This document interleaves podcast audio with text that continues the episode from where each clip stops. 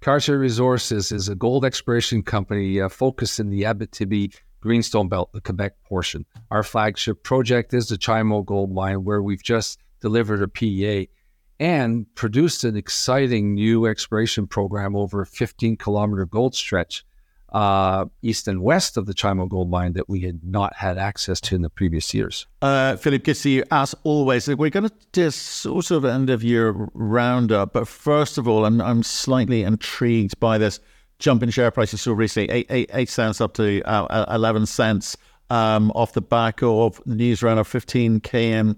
Um, what, what, what, what, was it? It was, it was on the Chimo Mine project, but what, what were you yes, seeing there is. that got people well, excited? Well, okay, listen. In the last five years, we've actually focused on the Chimo Mine Gold Project within a 500 meter radius of the shaft and underground workings.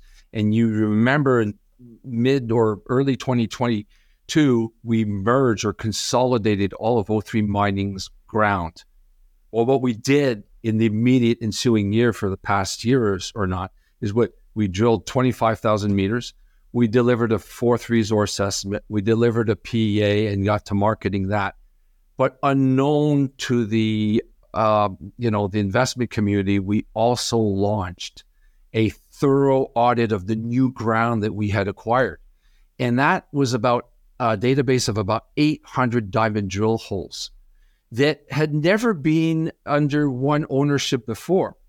The difference today is that Cartier was able to take everything that it learned uh, drilling Chimo, geology, mineralization, alteration structures, like the favorable ingredients, and apply that to our compilation of the 800 diamond drill holes and only pick out the Chimo lookalikes. And so what we announced recently was 11 new targets that have the Chimo ingredients and those are 11 targets that are spread over a 15 kilometer strike length. Uh, again, uh, that's, you know, cards on that 15 kilometers, Cartier only focused on 25% of that in the last five years. Now we have access to 100% of that favorable gold strike.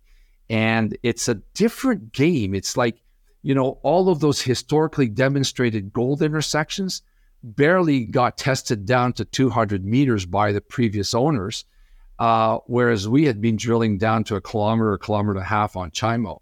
So it's it. We're going to shift gears now and go back into the exciting junior exploration mode. Uh, but the targets this time are along strike a proven past producing gold mine where we recently put out a PEA. So it's exciting times. I think why did the price of go, uh, our stock uh, jump? Namely, because I think there's a perception that tax loss selling season is finished, at least for uh, for Cartier. Two, the recent spike in gold price, and three, maybe our story is landing, finally landing. Uh, that we have, uh, um, you know, a great investment opportunity here in Cartier. Our value proposition is is better than ever. Look, I, I hope I hope it's the latter, because um, like tax, tax loss season, as you say, it's it's yeah, an opportunity for people to kind of um, reassess their thinking and, and, work out where to re- redeploy capital. Obviously, you may have been the beneficiary of that. That that's great. And and I think you know price spike as, as short as it was. Um, I'm not sure at a time it's going to cascade down to junior explorers, but um, so possibly the opportunity in front of you uh, at Larder Lake uh, Cadillac Fault Zone is is what kind of um, rang their bells as it, as it were. Um, but you've got to do then do something about that, right? So identifying targets, targets come and go, anomalies come and go. Um, you've got a bit of data. What gives you the confidence that you're more likely to be successful, or that it is in some way partially de-risked? Well, what gives us the confidence is that what we're seeing on these each and every one of these 11 targets are really high grade cores at Bluegrass, for instance, you're getting 85 grams per ton gold over 4.9 meters. At East Nordeau, uh, you're getting 63 grammers over, you know, three meters. And people remember at Chimo Mine itself, there was some really high grade stuff underground uh, that constitutes about 25% of the ore that was mined. So we we're seeing on each and every one of these targets, you know, the the key ingredient uh, that you need to have to build ounces. and at these these high grade cores. So we're not drilling blind, uh, and you know compared to the the, the Chimo mine program itself, the project area is really inexpensive, um, high reward uh, drilling.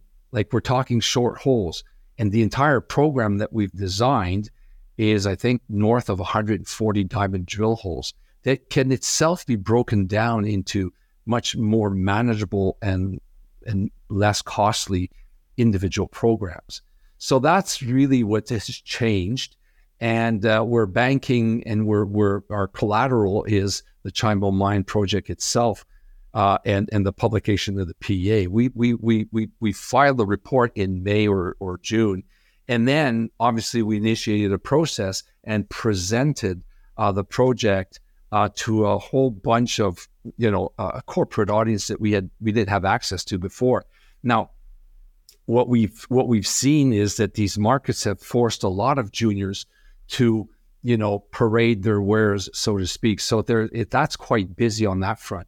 Uh, and and fortunately for us, well, it gave us the opportunity to to look at a whole new dimension of the Chimo Mine project. So walking into 2024, uh, we've got $2.5 million in the bank. We're readier than ready to uh, keep advancing, not only in, on the shaft area, but on this brilliant new 15 kilometer strike length. And then, and then obviously, uh, we'll entertain all the opportunities or alternatives going forward. It may include financing, it may include joint venturing, it may include selling the project outright. I mean, right now, we're ready to seize that opportunity. I, don't know where the markets are going, but that's what we're doing. Okay, because here's the and I've had this conversation with a few CEOs over the past week or so, which which is understand the kind of commercial realities very very quickly is, is important. You've got this PEA ad on Chimo Mine, you know, just just under four hundred million bucks, three, I don't know, three ninety something like that, and twenty one percent IRR from memory at presumably something lower, like a 1700, 1750 um, gold price, right? So the payback's quite quick. But this this kind of data set that you've been analyzing, and I guess the plan which you're you're starting to articulate here in terms of how you get after this additional strike length with the quite quite you know quite impressive grades uh, that that you've indicated is how, how do you progress the PA, which is you know it's good, could be better, sure. We we hope, um, you know, to be attractive, it probably would need to look a little, a little bit sexier. It's like, so how does this new data shape your thinking? Do you just revise yes the PEA, put any set PEA numbers, or do you spend the time, money, and effort to look at potentially uh, upgrading the whole thing to PFS with an additional resource in there? How, how do you how are you looking at it? All of the above. Obviously, we. You know, when we shut the, the fourth resource estimate down, we added 25,000 meters of diamond drilling so that is going to increase uh, the resource count on uh, the Chimo mine area, which will modify the PEA. So we could work on that, but we could also work on demonstrating to the people or our audience here that not, we're not only dealing with one mine, potential mine going back into production, but a mining camp. Now, you alluded to the fact that you're talking to CEOs and cost you know, cost overruns and, and the new reality of, of much higher all in sustaining costs, it is a new reality. And I think the one of the major advantages of Chimo is it sits right near uh, a, a mining friendly district with access to qualified workforce and infrastructure, which you know can lower your capital expenditures ultimately to develop these things you know, we're not dealing with a remote project in the high north or in the desert. We're dealing it with a project where you can have a lot more control on your costs to develop the project. I think that's one of the key advantages. But one of the really the the the the, the bonus here is that we now have access to this 15 kilometer strike where we could basically multiply Chimo by four. And so an emerging mining camp that could ultimately offer 15 million ounces, that's attractive to any senior mining company. It it, it absolutely is. It, it, and you said a few things that were, I think, I think are true. You know, um, the, the conversations here also suggest there's a much higher um, cost structure um, to mining going forward. I say new paradigm, a new paradox in a way. Um, mar- margins are staying the same as gold price moves up, which is which is great, but is is better than going down. The margins being squeezed, but as we saw during COVID. But um, you guys have got to spend your money efficiently. You've got to spend it on the right stuff that's actually going to create value, not necessarily do the stuff which the mining sector as a whole has traditionally done. Oh, we're going to drill. We are going to whatever. You've got to you got to know what that thing is, which is going to be attractive to either more, you know a, a, additional uh, strategic partners or new money coming in. So, do you, I know it's all of the above, but have you got a sort of sense of where, where that value seems to be? The market's telling you that the value seems to be uh, lying at the moment. Like, where do you put your money? Yes, if we continue to focus on small increments in and around the shaft versus major leaps forward just just kilometers within a kilometer away or two from the existing shaft. Um, you know that's what we have to be doing. We have to realize that it is the you know drilling the extension of a pre-discovered deposit that could rapidly grow uh, by multiple ounces, multiple million ounces, versus adding an extra 200 or 400 or 500,000 ounces at Chimo. We have to pace ourselves through that. Now, keep in mind, if you look, if you plotted the past production period of Chimo on a historical gold graph, you would note that compared to today, Chimo is in a totally different economic landscape. It's in a totally different technological uh, environment. I mean, there have been major advances in metallurgy and mining, and it's also in a quite different corporate neighborhood. Uh, 25 years ago, the you know the, the the the the mining companies in and around the Chimo area on, the Cadillac were you know much less sophisticated and numerous than they are today.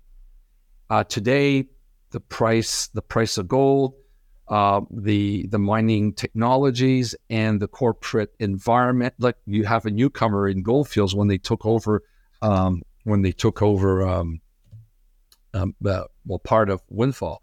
You have newcomers such as Evolution Mining. Uh, you have uh, IAMGOLD, which is putting the bow on its island gold, and and you know potentially going to come out here, come back into the market and be more proactive. You have Kinross that took over the Great Bear it's it's a totally different corporate landscape, and and I think um, you know it points to the fact that the Abitibi in in in in in in, in Canada is still going to continue de- delivering you know quality projects and and the future ounces.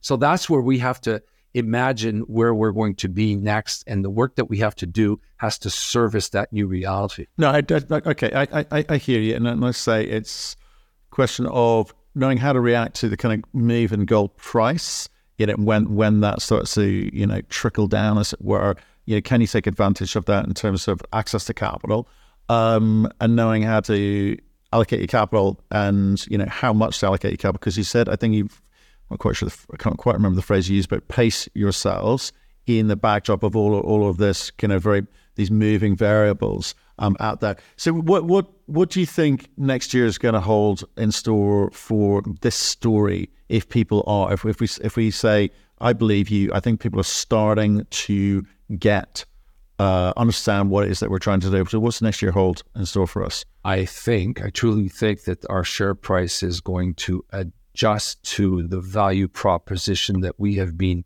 promoting throughout 2023. I think new diamond drilling on some of these really high grade uh, deposits that were discovered by previous owners within trucking distance of, of the Chimo shaft, that's going to provide exciting news flow. I think uh, revisiting the the additional opportunities from the original PEA to further improve the economics of the Chimo mine project itself. I think those are catalysts uh, moving into 2024.